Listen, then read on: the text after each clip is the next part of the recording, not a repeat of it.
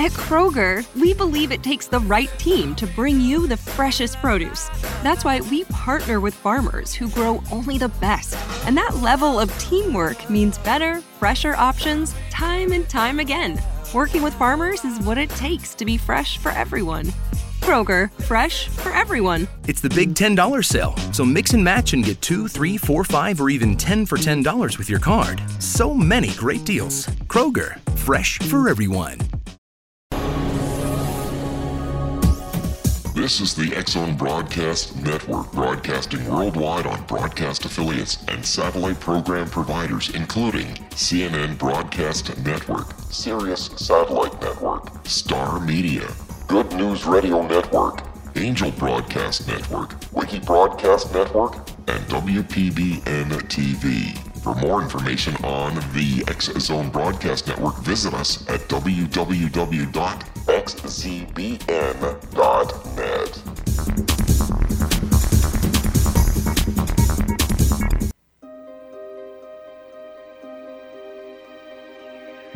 Welcome to Seek Reality with your host, Roberta Grimes.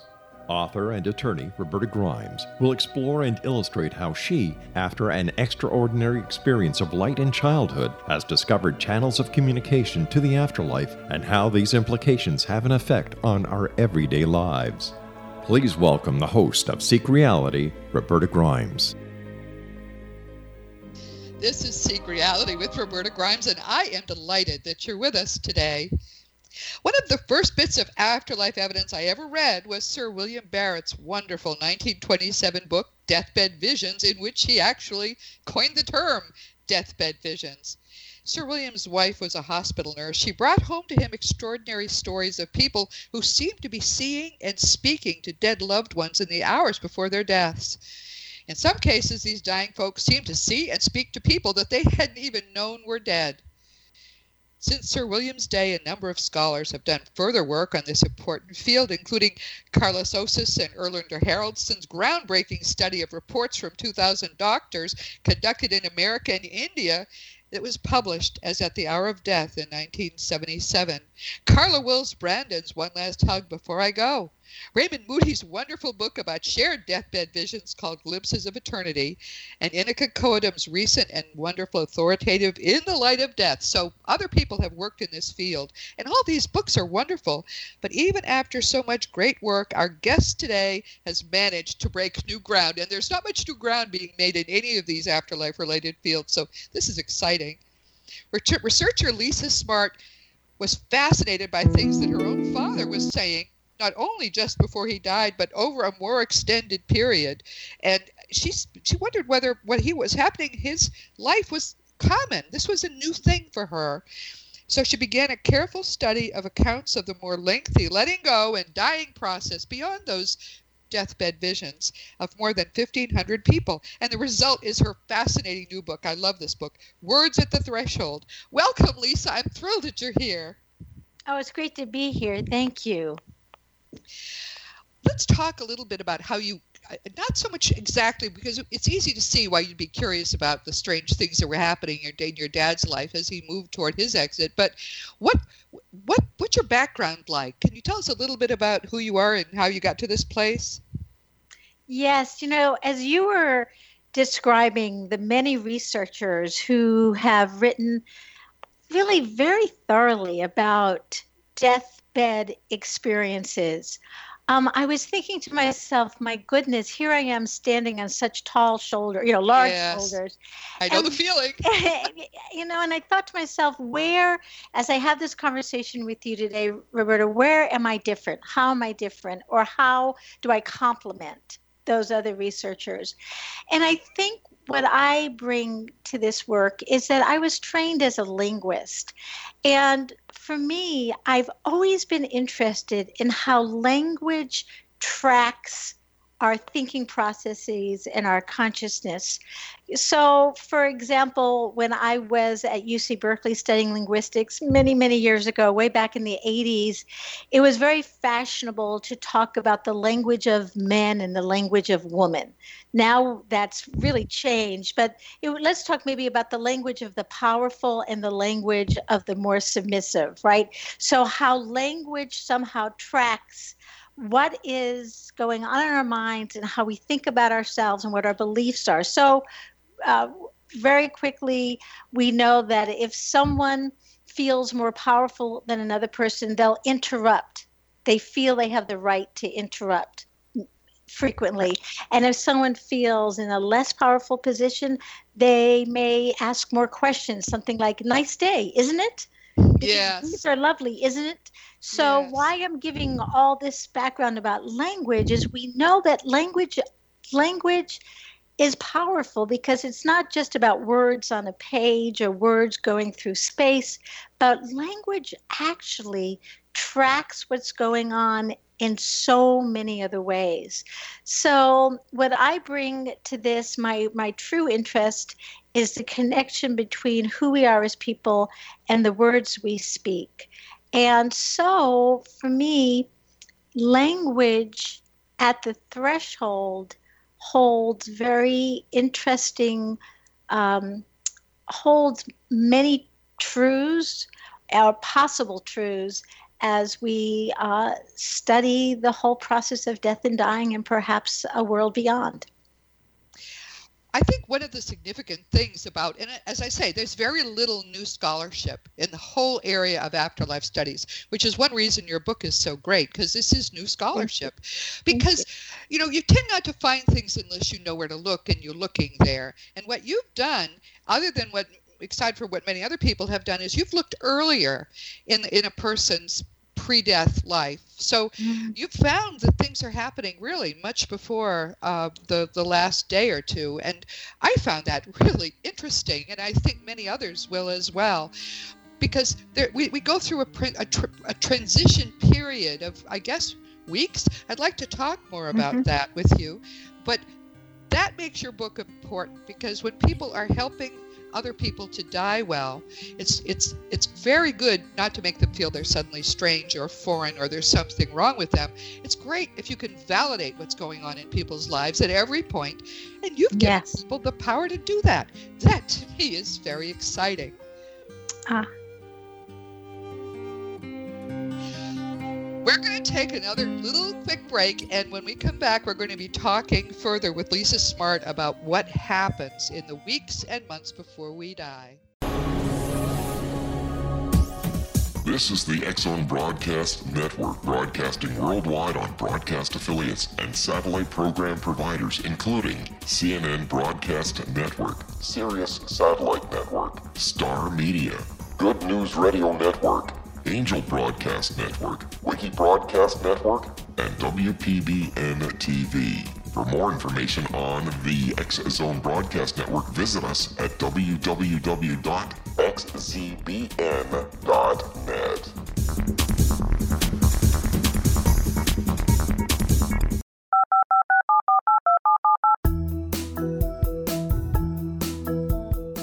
Did you know that when you're on the road with limited data or Wi Fi, you can still listen to the Zone Radio Show with Rob McConnell, The Science of Magic with Gwilda Wiyaka, X 1, Dimension X, Space Patrol, and every minute of the Zone Broadcast Network by calling 213 401 0080, courtesy of Audio Now.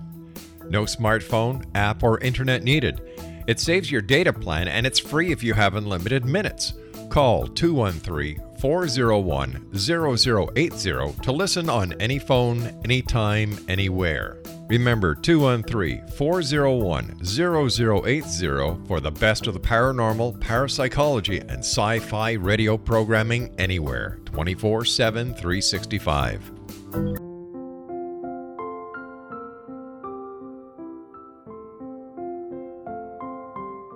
I am Dr. Carl O'Helvey, founder president of a new cancer foundation focusing on evidence based physical, mental, and spiritual interventions including natural cancer cures, prayer, meditation, affirmations, nutrition, and other related holistic cancer prevention and cure modalities.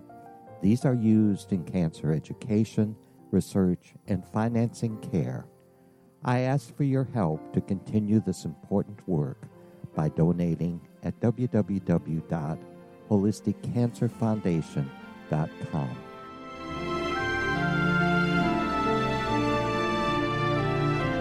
Hello, I'm Pete Marsh. With my daughter Justina, we will be presenting the new radio show, Too Good to Be True. If something seems too good to be true, it usually is. But with the help of Justina's amazing gifts, we're going to gain insight into questions that don't yet have complete answers.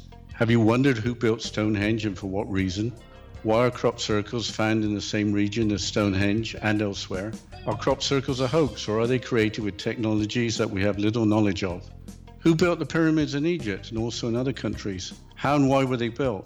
Was the Titanic switched with the Britannic as part of a gigantic insurance fraud or for more insidious reasons? What caused the Tunguska event when trees were flattened over an 800 square mile area in Siberia? Will the new insights be too good to be true? Well, that will depend on what you are prepared to believe. Please join us as we start on this journey together. For more information on Too Good to Be True, Visit www.xzbn.net. Little children aren't the only ones afraid of the dark. Millions of soldiers return from war zones with PTSD, anger, frustration, fear, and loneliness, much of which surfaces during the darkness of the night. You have the chance to change the lives of these American heroes. Songs and Stories for Soldiers.us provides free MP3 players for these men and women.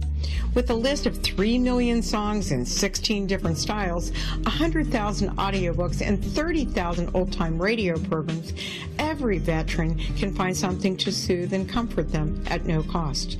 All our players contain an 8 hour audio program designed to help veterans fall asleep. With 1,500 plus vets now participating, it's our goal to deliver 10,000 audio players this year. Go to our website at songsandstoriesforsoldiers.us. Help us help a veteran make it through the night.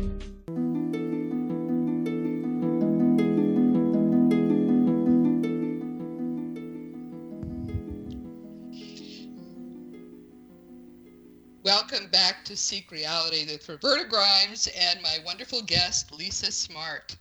Lisa wrote a book about something no one's ever really studied before, as far as I am aware. She's not looking just at what happens in the say the hours the, the most the day before death but she's looking at what happens in the minds of dying people by looking at what they say even quite a bit earlier um, and I think it's especially important the work she's done because she's gone at it as a researcher, but she wasn't an afterlife expert. So part of what's fascinating and fun about her book is she didn't say, okay, we know this happens, we know that happens. It was like, oh goodness, look, this happens and that happens. Why is it happening? And she tried to understand it that way. So her book really breaks new scholarly ground in this field, and I'm, I'm delighted with it. But now, Lisa, talking about how, uh, what's the period of time you think you studied before death typically? Well, you mean in terms of the transcripts that I received from people? Yes, yes, yes. I think it varied a lot. And as you're speaking, I'm also reflecting upon, um, you know, the the transcripts I received, and just really, really reflecting on that question. And it's an excellent one. No one's asked me before, and it very much ranged from gosh, in one case, I think three months, one daughter kept uh, transcripts of her father's final words for three months to people who just wanted to share the very final words of their loved one. So there's a tremendous range in the length of the transcripts. And, um, you know, it's something I hadn't thought about before. It might be a really good idea in the future to control that and be more aware of that in terms of the length of, of time because of course you see very different kinds of things going on in the transcripts based on the length of time um, to some degree you see some differences talk about those lisa what, what were some of the things that were happening three months or maybe say one month ahead of someone's transition that you noticed that was interesting and maybe consistent across more than one person? Yeah. Um, well, right before death, in the days, you know, days right before, you see much more, you know, announcing visitations of people who've died before. So the visitations become more prevalent at, right before death.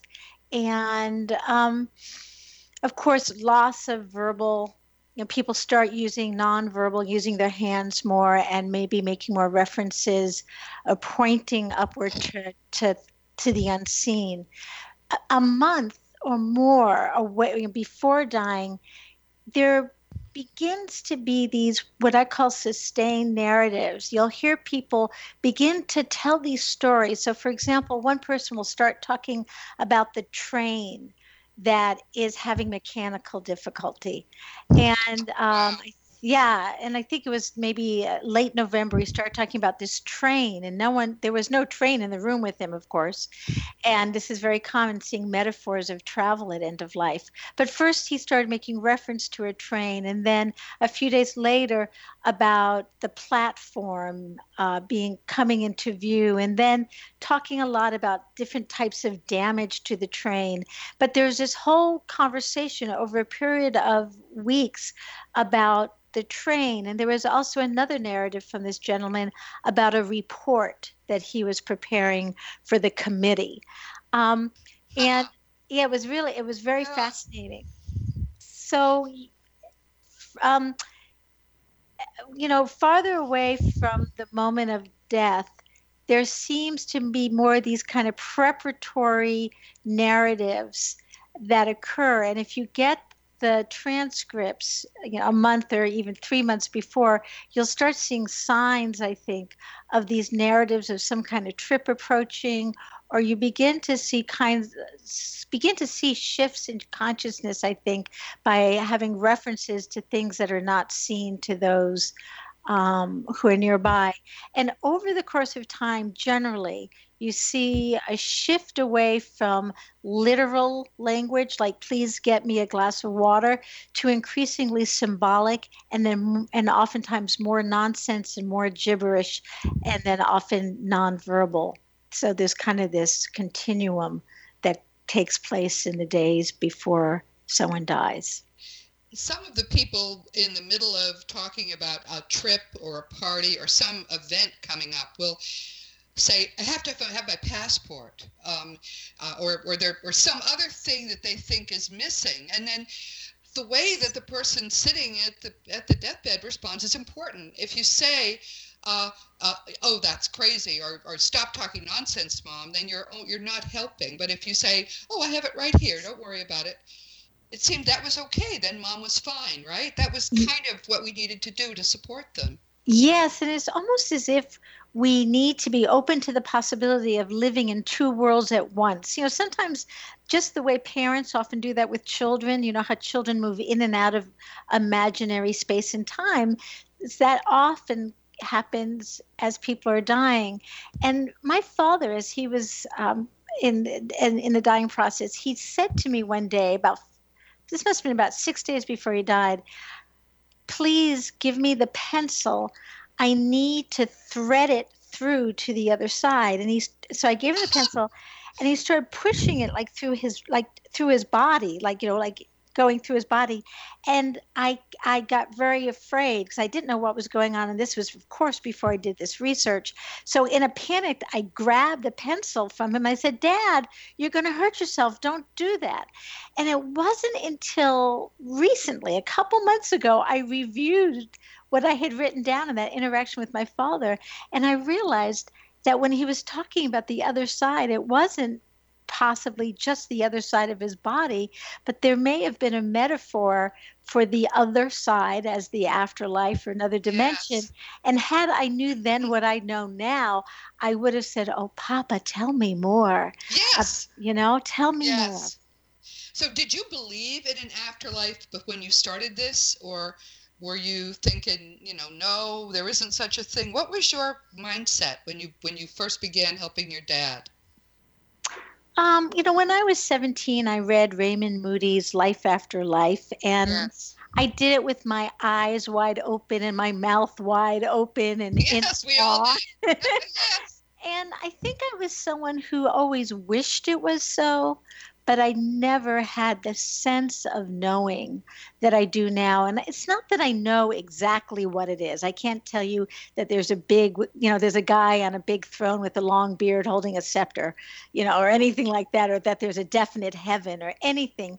That is certainly not part of what what my experience is now but i do have a very real sense that consciousness exists beyond our brains you know outside of us and um, and all the references people make to visitors coming and religious figures and also the premonitions people have about their own dying uh, there's so many indications from my research that that there is definitely something that that i would call consciousness.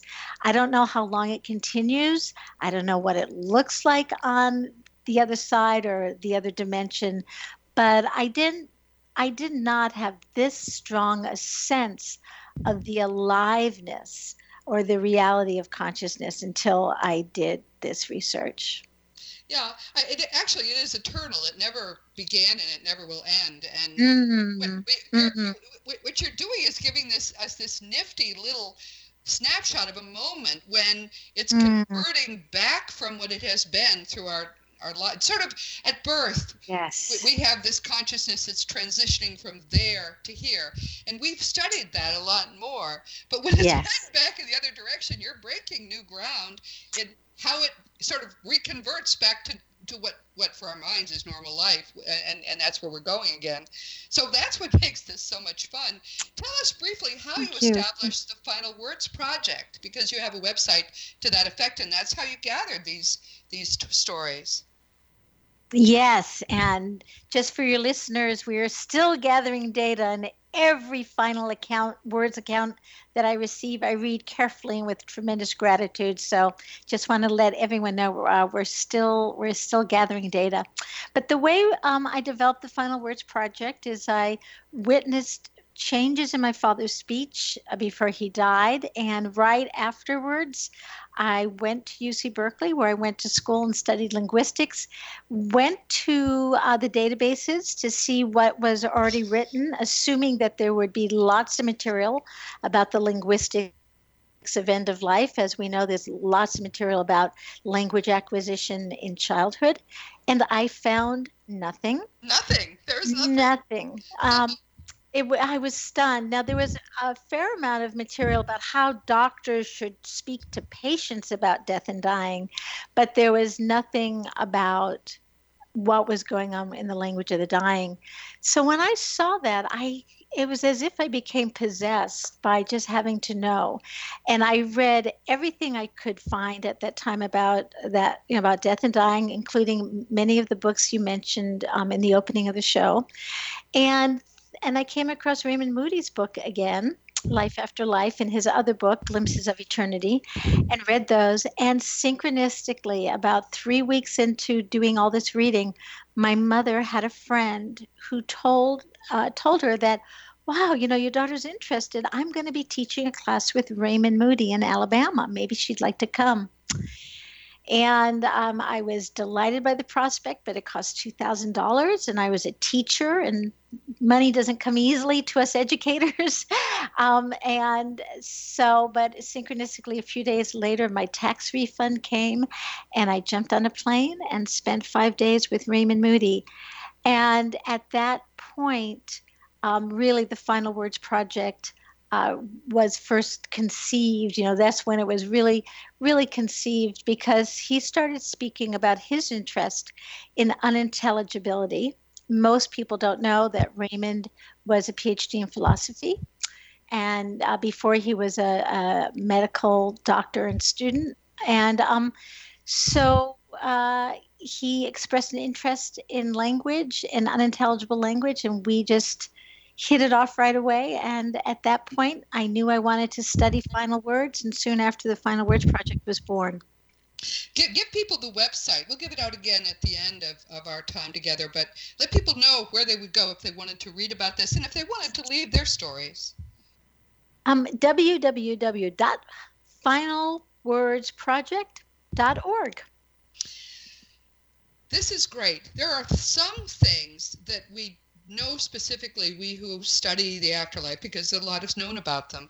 And when we come back, we're, it, we're just going to take a quick break in a, in a minute or so. When we come back, we're going to talk about them. And they include the visions and talking to people that we, nobody else can see, or sometimes, as Dr. Moody in his groundbreaking book *Glimpses of Eternity* showed us, we can't people, other people can see them. But these visitors, which seem to be a universal phenomenon, you know, what what more yeah. can Lisa tell us about those? And also terminal lucidity, which many people yes. don't know exists, but it's a common phenomenon and gr- a great, great bit of evidence that your mind really is eternal. And when you're in the process of separating from your body, there's a period of time when your mind is controlling it from the outside. So people who were who had Alzheimer's or um, had a totally fried brain. Your mind is briefly separated from your brain, and you're talking normally into the room. It's one of the most amazing things. But all doctors yes. who witness a lot of deaths have seen terminal lucidity, and I want to learn more from Lisa about what she, she knows about that. So, what we're going to do is just take another quick break, and when we come back, we're going to talk about what I think are, are two of the most interesting things that are well known by researchers about this period just before we go home. This is Roberta Grimes with Seek Reality. We'll be right back.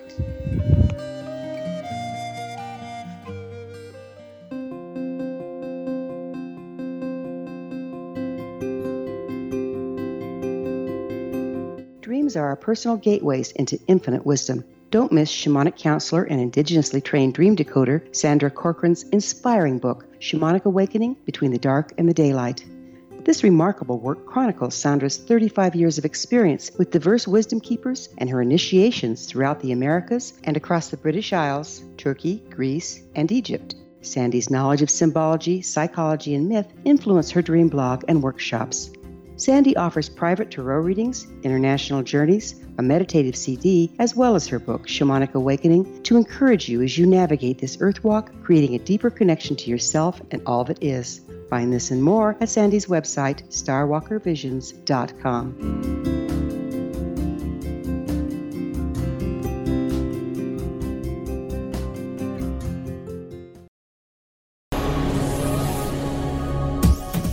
This is the Zone Broadcast Network, broadcasting worldwide on broadcast affiliates and satellite program providers, including CNN Broadcast Network, Sirius Satellite Network, Star Media, Good News Radio Network, Angel Broadcast Network, Wiki Broadcast Network, and WPBN TV. For more information on the X Zone Broadcast Network, visit us at www.xzbn.net.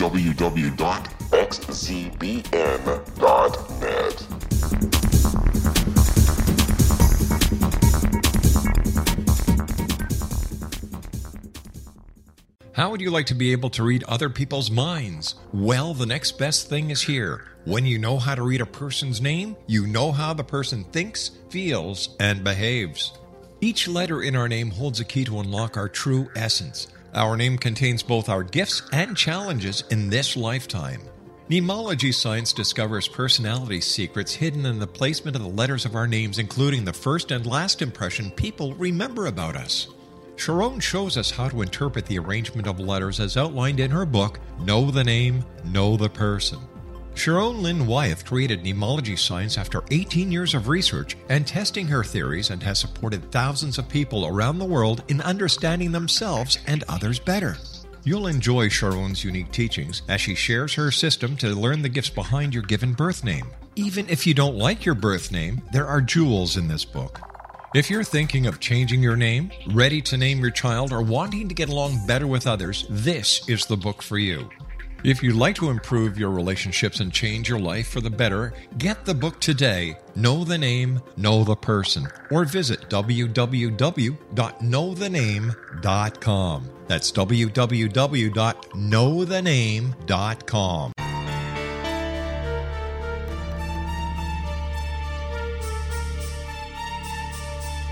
Hello, I'm Justina Marsh, and with my dad Pete, we are going to present a new show called Too Good to Be True. Together, we are aiming to discover more truths about this world and beyond. Do you have unanswered questions about the world? Do you ever wonder about aliens, conspiracy theories, or the universe? There are many shows discussing subjects such as pyramids or UFOs, but we want to relay this information based on our own research, including from spiritual means. Hopefully, listeners will be helped with their own beliefs and will appreciate the psychic insights that add to the previous research and information. We both look forward to sharing this insight and beginning this journey with our listeners. Visit xzbn.net for more information about when to listen.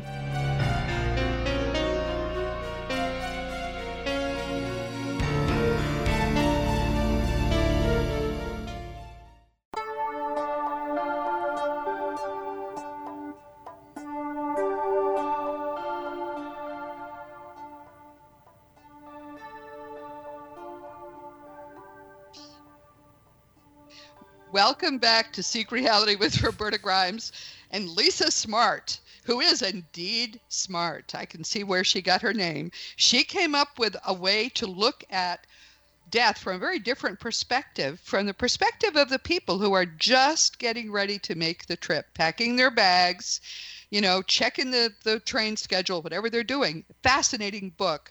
Her wonderful book. Talk about your book again briefly. Give people the, the title and where they can find it. It's called Words at the Threshold What We Say as We're Nearing Death. And you can find it at um, most online outlets Amazon.com, Barnes and Noble. Uh, .com and at my publishers newworldlibrary.com She's... and library i'm sorry and also bookstores and libraries uh, around the country one of the ways that we can tell that you're really a serious researcher is you have a serious research publisher who would never look at my stuff, I'm sure, because I'm a little bit out there. But that's good. We've got it takes all kinds to do this work. So I promised people we would be talking about the two common phenomena that most people know about and have been and, and these have been well researched and documented. And the first is what we call deathbed visitors or death deathbed visions, but more commonly we call them deathbed visitors tell you tell people about what you learned about these folks that show up to help take us home. Well, one of the very common things I heard from people um, in the study was that, for example, a daughter, uh, Sandra, was standing there and her mother was talking about how uncomfortable she was. And then she turned to her side and started speaking with Earl, who was not visible to Sandra. And Earl was her husband who had passed away, and she was speaking and turned to her daughter and said, Oh, Earl is here. I feel so much better. Oh. And I had many instances of that in my transcripts. Dr. Christopher Kerr, as you probably know, his work at the Center for Hospice and Palliative Care, published a research study, and they I think it was 500 people. And in their research, they said there was at least 70% of people reported some kind of visitors, either in their dreams or just uh, in their visions. Um, before dying. And so many of my transcripts had to do, especially those transcripts that were closer to the end of life, had to do with seeing people. Now, sometimes there were people that they knew or that their that their family members and friends knew. Sometimes it was just there's a woman in blue standing at my bed. Yes. Y- yes. Um, sometimes there were uh, actually religious figures. People have seen Jesus. They have seen Moses. Yes. Um, and, and but now, when, in your view, based on what your research suggests, when do you think they start showing up typically, or what's the oh, earliest you've seen them? That's a really good question. I think I've seen them as early as 10 days before. But um, that's another excellent question. And I, I would, it's definitely closer to dying. Yes. And, but I would say 10 days to 17 days. I'm just thinking back to the specific examples I have. Um, yeah, I would be curious what, doc, what Dr. Kerr and his team found out uh, in their research in 2014. They may have that better documented than, than I did. You know, because a lot of the lens that I, I looked at things really specifically in terms of language patterns because I wanted to see if there was shift in the patterns of language as people neared death And so some of these excellent questions you're asking me were not at this point the focus of my research. So they're, they're great questions and, and ones I'll consider in the future. Now, people listening to us are saying, why the heck would that happen? Afterlife mm. researchers have come to conclude that it happens because we, just as when you're born, you have no idea what's going on, and then suddenly you're you're you go through this really skinny place, and suddenly you're out in the light, and the whole thing is a bad experience. We don't understand death, that process, any better than when we were being born, we understood birth. We don't really know what's going on. Yes. And so mm-hmm. it seems that that people that we're most likely to trust, and in some cases it's only an animal. If we if there if we're there was a hermit, there's a in, in I think it's in um, Deathbed Visions, um, Sir, Sir William Barrett's book. Uh, the only the only guy he trusted was this old cart horse, and that's who showed up yes. at his deathbed. Remember that story? Yes. So it, but whoever we're going to trust, because when we're out of our body, we're going to have to go with whoever has come for us, and that seems to be why it happens and it's very variable. I, am not surprised you saw a variation. As far as I've been able to see just from doing a lot of, of, of incidental research, it seems to be most common within the 24 hours before we mm-hmm. die. And many people don't see it really, anybody until then. But often often you know it's it's within a week or so. And as you say it could be two weeks ahead depending upon the person. Maybe we don't even know why it would be so variable but it is. But it's i think it's 100% some people die in their sleep or they die um, you know in a in a coma or something and maybe they don't see someone until they're out of their body. So no one hears them report right. that they saw someone but I think it's universal. But when you're out of your body, look around. Somebody will be there who has come for you. I think it's 100%. Otherwise, you won't know where to go. You'll say, uh, where is that train I kept thinking it was going to come for me? It doesn't seem to be here. Yes. Yeah, I spoke to some hospice nurses nurses a few weeks ago, and they said for their team, the number one predictor that death is approaching is really not the vital signs that are usually associated with the dying process, but they actually uh, rely their prognosis on whether the person has seen a deceased yes. loved one. So even in a medical environment now, people are seeing this as a very, very real thing. I, I remember seeing on the on the internet WebMD now actually talks now about these visions being a very real part of the dying process. So, you know, maybe we are making some headway into people really looking at what's going on at end of life because yes. I was absolutely stunned by what I discovered in terms of what a rich environment it was, not only in terms of language, but in terms of vision and experiences for people. It's really a remarkable time that many of us are just taught to be afraid of of. Um, yes, it's a beautiful time actually for family that I mean, I urge anyone who has a very ill relative or if they're going to be at near a deathbed soon, read Lisa's book because that will put you very into a very comfortable place in dealing with people mm-hmm. who are going through this very precious time of life. And I think um, it's, very, it's, it's very encouraging to see what a detailed and, and rich period this is for most of those who are dying. Mm-hmm. They're really they're really just their lives are really beginning again and they're already partly living in that new life to come it's very exciting but let's talk about terminal lucidity because this blows yes. people's mind what what did you learn about it well, I um, learned that it's something that just now is getting much more formal, formal attention from researchers. But matter of fact, just this morning I received an account that I thought was so remarkable of terminal lucidity. This woman shared, I believe it was a woman, who, um, I believe it was her father, had been completely unresponsive and this is what happens with terminal lucidity. Someone may be completely unresponsive or maybe has Alzheimer's and has not really been very intelligible, especially yes. in their final days. And then suddenly, right before dying, there's this window of lucidity where someone suddenly speaks very clearly and lucidly in ways that people may not have heard for weeks, days, maybe even years. Years. Years. Yes. And um, in this case, this woman sent me an example. Again, believe it was her father, and he just was completely unresponsive, but got up and looked at her and said, Life is a benediction. Oh, how beautiful. And then went back and she said, This is a man who was never religious, was a never spiritual person. So that was that was very remarkable for her to hear those words. But the, some of the stories that I have in my book is um, the most startling one for me and came from someone who I consider very, very credible, someone I worked with and knew well his mother had Alzheimer's. So for three years, it was really difficult for him to feel like they had a sensible conversation. Then she went into a coma three weeks before dying. She was almost com- completely unresponsive. And then a few days before she died, she got up and had this sort of glow that some people describe. It's like the person is almost brightened, literally, when we talk about lucidity. And the mother turned to the son and said, I just want you to know, um, you know, the, the all the everything you need to make to settle my uh, estate, all the financial records are in the third drawer down. Oh, in wow. my desk in the study and he was he couldn't believe it and yeah. he went home and indeed that's exactly where all the files were and then um, and people will come out of a coma and just say something like tell everyone i'm okay and i love them or um, I never told you that I love you, but you know I I wish yes. I did.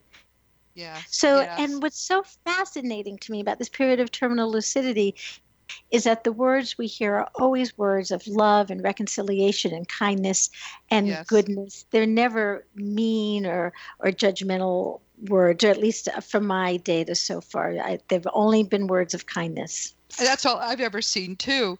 But what's to me especially interesting is that people whose brains, whose, whose material brains were Mhm. fried, they Exactly. recognized no one. They they'd been they perhaps have had Alzheimer's for many years. They had no one had heard them speak in you know several years, and they didn't know anybody. They looked blankly. They stared blankly. They Exactly. They would sit up in bed look normal, look at you, look you in the eye, and smile, and talk as if they were there was they'd never been sick, and me- medically it's impossible for this to happen. That brain is totally short circuited and. Exactly. And it was one of the things that completely convinced me that there is something going on than just the Yes. brain being the seat of everything. I just heard another story two days ago, um, very touching, and I don't have it right in front of me, so I'm, you know, I don't have the exact words. But this gentleman shared with me that his wife was in a coma. I believe it was a year, and um, and she came out on Christmas Day and or maybe the the day before or late the day before you know the christmas eve but she had asked is it christmas because i have a gift for you but oh, how wow! how wow! did she know how did she know Yes. um so uh anyway yes it's and, and it's very exciting there are researchers now who are uh, going to be doing more research into this because there's no way to explain what's going on unless we can think of consciousness existing somewhere outside of the brain Yes, right. which, which indeed is the case, and which is, makes it sad that they're, they continue, scientists continue to look for the source of consciousness inside the brain, when in fact there are phenomena like this which refute the notion that that's even possible. So Yes. it is. This is a very exciting time to be alive. We're learning things I now agree. Which nobody knew before.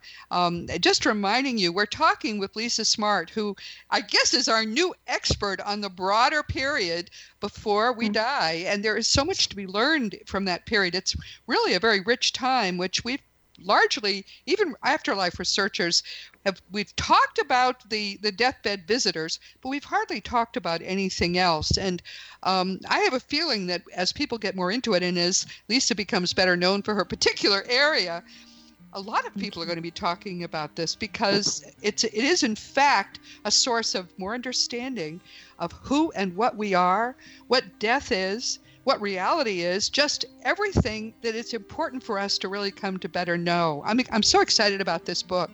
Um, when we come back, Thank we're going to we're going to be talking about what's next for Lisa. She'll give you her website again, and and then I'm going to have some final thoughts. But meanwhile, of course, this is Roberta Grimes on Seek Reality, and everyone stay tuned. We'll be right back.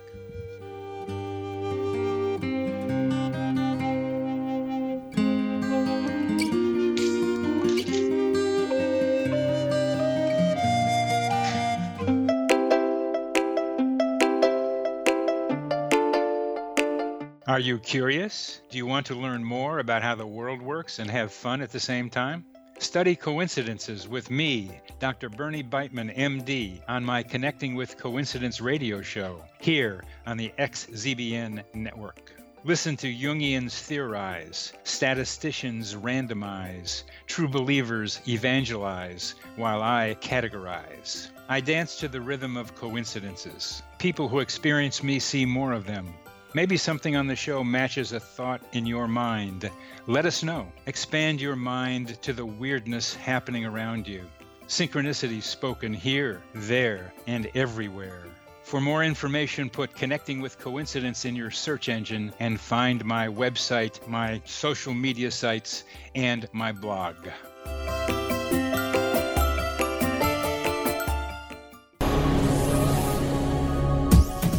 This is the X-Zone Broadcast Network, broadcasting worldwide on broadcast affiliates and satellite program providers, including CNN Broadcast Network, Sirius Satellite Network, Star Media, Good News Radio Network, Angel Broadcast Network, Wiki Broadcast Network, and WPBN TV. For more information on the X Zone Broadcast Network, visit us at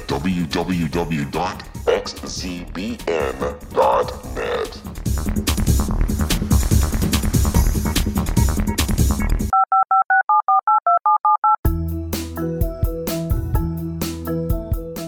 Did you know that when you're on the road with limited data or Wi Fi, you can still listen to the Zone radio show with Rob McConnell, The Science of Magic with Gwilda Wiyaka, X 1, Dimension X, Space Patrol, and every minute of the Zone broadcast network by calling 213 401 0080, courtesy of Audio Now.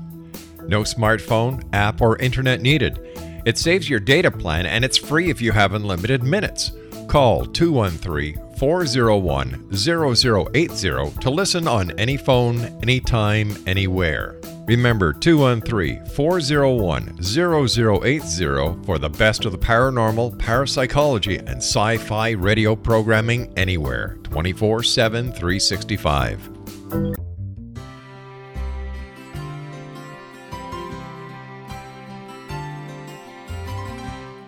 True healing must address four levels physical, emotional, mental, and spiritual for us to live joyful and productive lives. We tend to treat three of the four, leaving the spiritual languishing. If you're tired of the same dysfunctional patterns cropping up in your life, soul balancing is for you. Trixie Phelps, owner and founder of Soul Balancing, is a naturally gifted energy healer trained in numerous esoteric forms, including shamanism. Trixie has created a powerful modality that safely and effectively clears your energetic field. A soul balancing session can remove interference, heal trauma, and restore your hope. Contact Trixie for a life changing long distance session today. www.soulbalancing.world.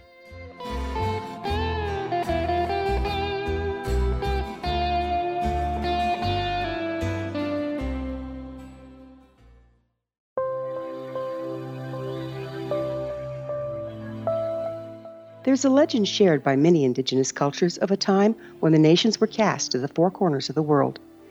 Each nation was given a body of sacred knowledge that held a different portion of the truth to preserve. True reality could not be known until all the nations reunited, combining the information. If a single one was missing, the world could not be reborn and darkness would prevail. The Science of Magic Radio is dedicated to reuniting the sacred knowledge. With the understanding, none of us has all the answers, but together we can open new perceptions and possibilities. Through our combined vision, the world can be reborn into a place where darkness no longer prevails. Join me, Gwilda Wiyaka, and the Science of Magic daily on the Zone Broadcast Network, xzbn.net, or visit us at thescienceofmagic.net.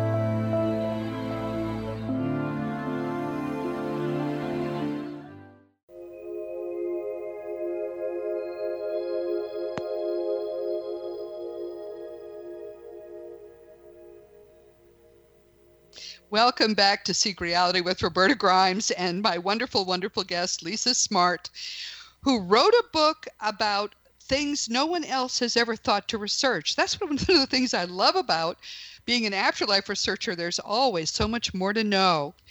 And Lisa, what surprised you most in this research that you did on the period, more extended period before people die, and what they say, and and and all of that? What what surprised you most? I think what surprised me most is some of what we had spoken about before the break. Is that it seems very clear to me now in a way that I had not imagined before that consciousness, something like terminal lucidity, or these sustained narratives that we hear people have these, you know, we were talking about the train over a period of time, people tracking these narratives over weeks how do they do that if their brain is completely decayed or you know yes, you know yes. i mean how how did this happen so I, and then of course the the, the the prevalence of visitations com- completely surprised me I would have to say that most of my research surprised me. I, I was absolutely um, in awe of the things I discovered as I did, you know, as I looked at words at the threshold. Here's a here's a quote from Lisa. How does one explain terminal lucidity, complex metaphors, conversations with the deceased, paradoxical language, sustained narratives, and more, without at least considering the possibility there is consciousness that lives outside of our physical brains. You discovered the truth and you certainly came at it from an interesting direction, Lisa.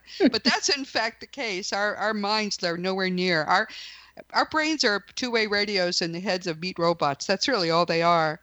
But Mm. t- tell tell us what your website is again, and how, if people can reach you, how they can reach you. Great. Um, www.finalwordsproject.org. And there is a tab on the website, and that's called Share Your Story. And we're still collecting Final Words accounts, or people can just email me at finalwordsproject at gmail.com. And I love to be in conversation with people about their final conversations. So please feel free to contact me through the website or through email and uh, I also offer a free introductory chapter from the book on the website so people can sign up and, and get that. And I really recommend this book. There is no other book that talks about this period. And Lisa is a natural sort of scholar, researcher. So she talks Mhm. about it not in a sort of breathless new age way, but in a clinical way, which I found very engaging to tell you the truth. It made it you, Mm, you you're you. a, ki- you're a nice companion and that's one thing people need to Oh, need you. to know about authors. So your dad got you involved in Thank you. this. Have you heard from him since you, he transitioned? I have, and that also surprised me. Um, a few weeks before, after my father died, I was sitting writing in my journal as I do most mornings, and I heard his voice loud and clear, loudly and clearly. Wow. And he said he wanted to share a poem with me for my mother. And I wrote it down, and over a period of about a year and a half, uh, 38 poems came. And, you know, I'm, there's still a part of me, the part of me that is more analytical says, well, maybe it's just my imagination. Maybe Uh-huh. it's just Yeah. um, but you know what? It, it they gave my mother great comfort, and they're beautiful poems. And when people ask me about them, I just say, well, they were inspired by my father, because I still don't know quite what it is. It sounds like you have a much stronger belief or sense of what it is. But I'm It's, it's your dad. Was he a, was he a poet before he transitioned? yeah, Was, he loved he loved Oh, poetry. So, So, that's yeah. what he's doing now. That's the fun he's having, and he wants to share it with you. And now, now you're you're going to have to come out. We all come to a point in our lives. I'm a lawyer by profession, and you're going to have to come out and say, well. This is this is who I really am. It was funny Oh. coming out to my clients. They're that ranged from, oh, isn't that great to uh, what? Now, as to this next clause in the contract, they didn't want to know about it but I nobody dropped me, and nobody will drop you either. So um, I hope that you'll you'll write a, a, a you know put those books to those uh, poems together in a book. You know, Oh, poems thank of my you. poems of my father. People would love to see that. That's so lovely. You know, it's funny about this whole idea of coming out because it's a very interesting idea to me. And I think for me, um, the divine expresses itself through data. You know, I mean, this this project to me is divine, and it is Yes. my coming out. And Oh yes, and it's it's to me i very happily have my I love suspending uh, disbelief, but on both sides, you know. And, and for me, yeah. I love the feeling of just um, having my mind open because I do think it's such a great and grand mystery that um, I'm just open to whatever comes. But I'm not. I don't feel that I can fully give the words yet to what the mystery is. Do you know well, what I mean? I totally know what you mean. I've, I've spent 50 years in this field, oh, and it's an ever deeper understanding yes. of a very complex reality, as complex as yes. the physical reality and everything that has to do with it. So I, I, kind of envy you the start of your journey because you have so yeah. much joy ahead of you. I, I, just want to make sure people know how to get your book. Her name is Lisa Smartt with two T's, S M A R T T, because she's extra smart. And the, the book is called Words at the Threshold. And it is just, as I say, it's a great, but like all wonderful books, it's to the point and she's a she's somebody you, that you want to sort of share the journey with. So um, I mean, I thought it was sort of poetic almost in places. Very very beautiful, very beautifully done. Thank and you. Fun to watch you having these things dawn on you because you're, you're you're trying to be a researcher, but you know, look at what's happening here. This is no. a little boggling. It was, it was it was really fun to read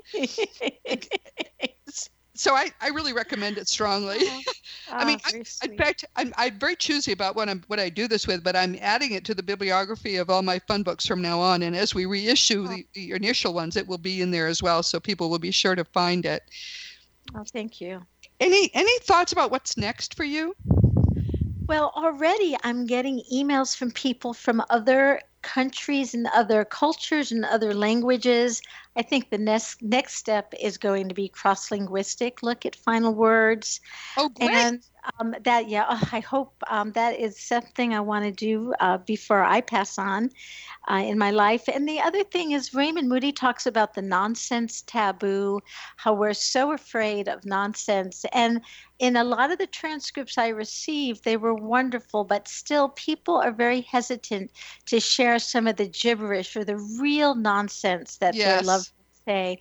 And and we really can't do the kind of research we want to do until we get more and more samples of the language of something like, yes, I'd like some scrambled eggs, but where would you reappear?